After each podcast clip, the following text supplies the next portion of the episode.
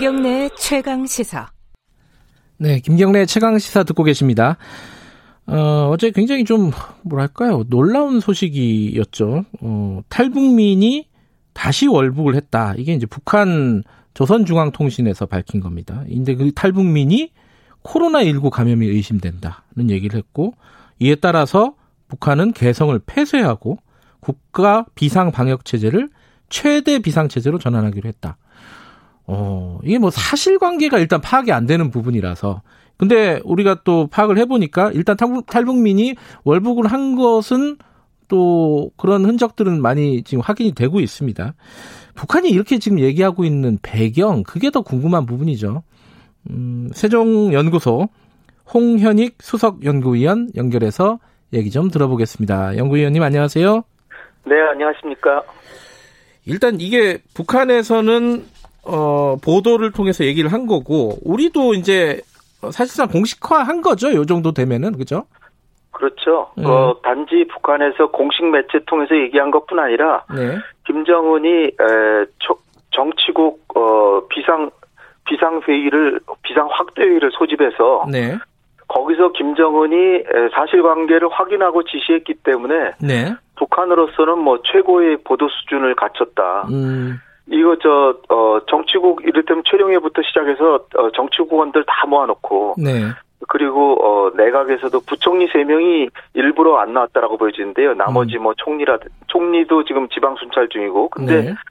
어, 북한의 최고 간부들 다 모아놓고 어, 탈북했던 사람이 다시 돌아왔는데 어, 이게 코로나 환자다. 그러니까 적어도 두 가지를 제일 중시하고 있는 건데요. 음. 6개월 동안 북한을 완전히 코로나로부터 격리시키기 위해서 폐쇄했는데 이게 뚫렸다. 음. 그것도 남한으로부터 뚫렸기 때문에 국가 안보에 심각한 문제가 생겼다. 네.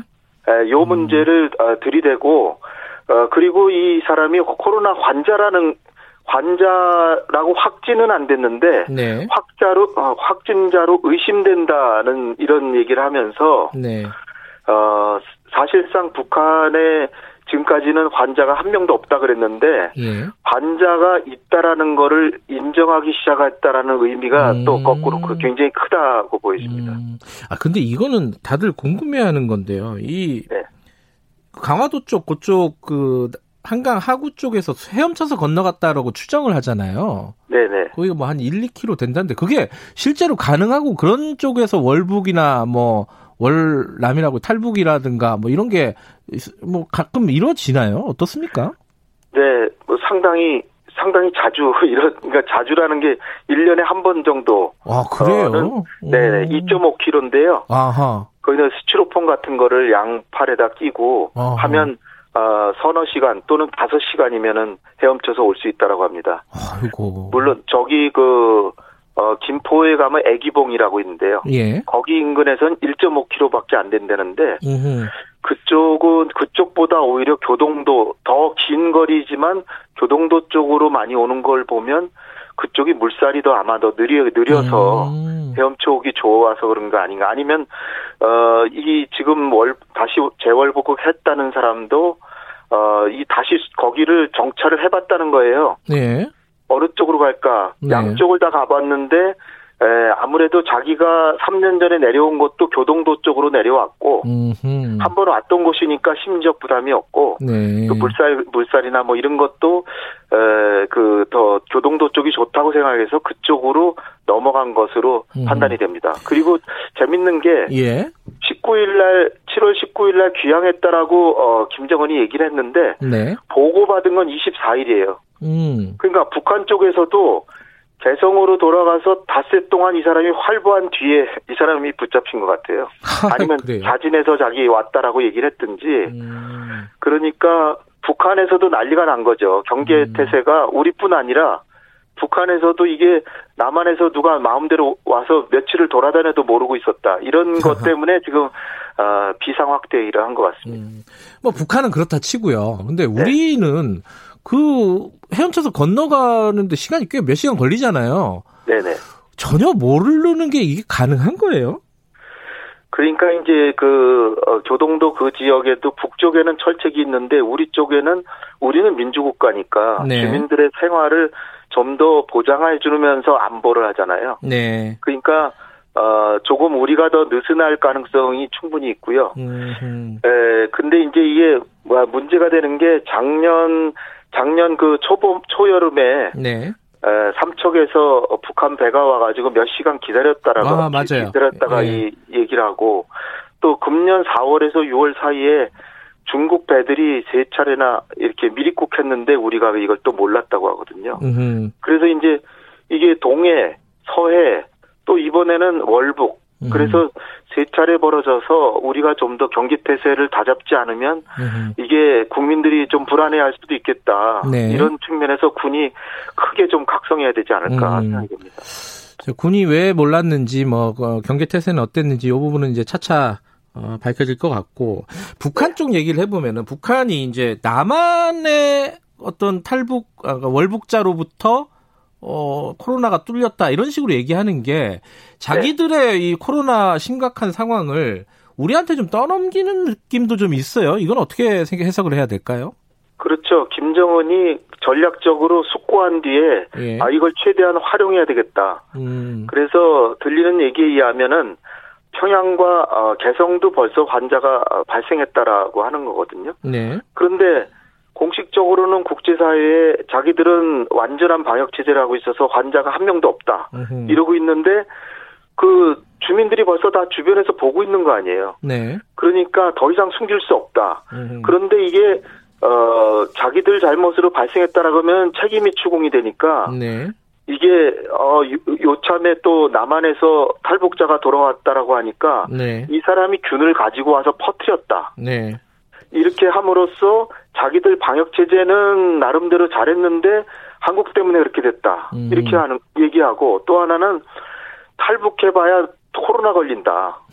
탈북하지 마라. 아. 아, 아, 이런 메시지도 있고요. 북한 내부에서 지금 경제가 굉장히 안 좋은데 중국하고도 교역을 다 지금 어, 상당히 지금 중단하고 있어서 네. 굉장히 더 어려울 거 아니에요. 그러니까 네. 경제를 망쳤다라고 하는 거에 책임도 이게 코로나 방역다. 주민들의 건강을 위해서 막는 거, 그 교육을 막는 거고, 그리고 그럼에도 불구하고 이 남한에서 이런 사람들이 넘어와서 퍼뜨린 거를 결국 그 북한 당국 책임이 아니다. 음. 이런 것들을 하면서 코로나 19를 통해 19 방역을 통해서 그 방역 지휘본부에 절대적으로 복종하라라고 지금 얘기하고 있어요. 음흠. 얘기는 사회 기강을 더 다잡아서 네. 어떤 불만도 나오지 않게 하겠다라는 거를 그러니까 이 그 재탈북 사태 요거 하나로 한 너댓 가지를 이용해 먹는 거죠. 음.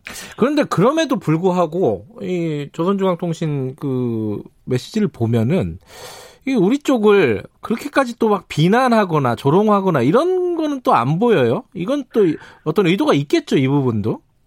이건 뭐 우리가 뭐 그 사람을 보내서 이제 환자인 것 같지도 않은데 왜냐하면 네. 몇 시간을 코로나 환자가 몇 시간을 헤엄쳐서 갈 수 있겠어요?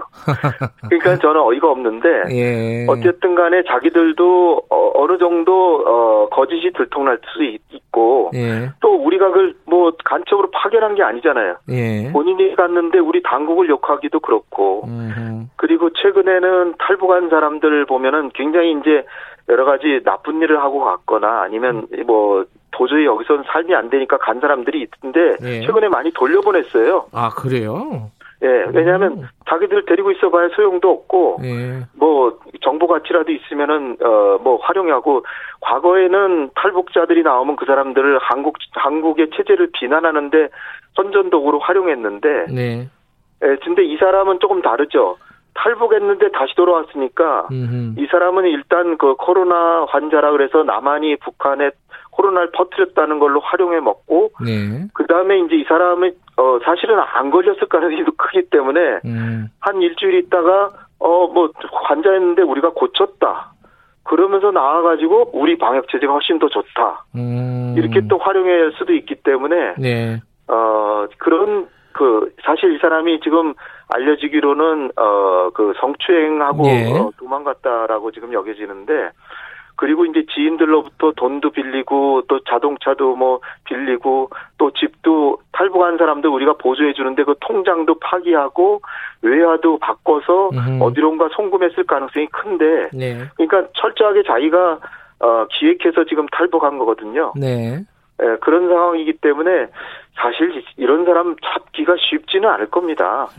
근데 어쨌든 북한으로서는 이 사람을 최대한 활용해서 네. 자기들 체제에 활용 활용한 게 사실은 남한에서 범죄를 저지르고 왔으면 당연히 그 한국에서 처벌하라고 돌려보내야 되는데 네. 범죄인 인도 조약이 있는 것도 아니고 예, 예. 예, 그래서 우리 정부도 지금 고민하고 있는 것 같습니다. 그러니까 북한이 지금 검사를 여러 차례 했는데 이게 뭐 확진했다고 얘기를 못 하는 거는 아, 아닐 가능성도 있다 이렇게 보시는 거네요, 위원님께서는. 예. 저는 아닐 가능성이 더 크다고 보고요. 오히려 이 사람을 활용해서 네네. 네. 자, 기네들이 치료했다 그리고 다시 내놓고 남한에서 환자가 왔는데 우리가 치료해서 예. 그것도 탈북자였는데도 우리가 큰 어, 은혜를 베풀어서 고쳐서 우리 네네. 공화국은 이렇게 방역 체제가 튼튼하다. 거꾸로 그렇게 나오지 않을까 추정이 됩니다. 하나만 더 여쭤보면요. 네. 좀 다른 네. 얘기긴 한데 박지원 국가정보원장 후보자가 대선 이전에 북미 정상회담 가능성 있다 이렇게 얘기를 네. 했어요. 이거 어떻게 보십니까 이 부분은? 가능성이야 충분히 있죠. 왜냐하면 김여정이나 어, 북한 당국에서 얘기하는 게 사실상 굉장히 어렵다. 네. 그렇지만 미국이 에, 적대지 정책을 포기하는 것이 보여진다면 어, 우리 그 공화국 어, 위원장과 네. 그다음에 이제 트럼프 대통령 간의 신뢰는 여전하기 때문에 네. 그것이 불가능한 건 아니다. 음. 우리 위원장께서 결심하시면 가능하다. 그리고 음. 미국도 네. 트럼프나 폼페이오가 뭐 될, 어렵다고는 지금 시간이 얼마 안 남아서 어렵다고는 보이는데 그래도 뭔가 가시적인 성과가 있을 것 같으면 음. 우리는 난 우리는 그것을 기대한다. 음. 그리고 우리 대통령도 기대한다. 이렇게 하고 있으니까 알겠습니다. 둘 다 하고 싶은데 이게 접점을 마련이 못 된다니까 예. 접점만 마련되면 할 것 같습니다. 끝날 때까지는 끝난 게 아니군요. 여기까지 듣겠습니다. 네. 고맙습니다. 감사합니다. 세종대 아, 세종연구소 홍현익 위원이었습니다. 김경래 최강시사 어, 일부 아, 일부가 아니군요. 월요일 여기까지 하겠습니다. 내일 아침 7시 20분에 다시 돌아오겠습니다.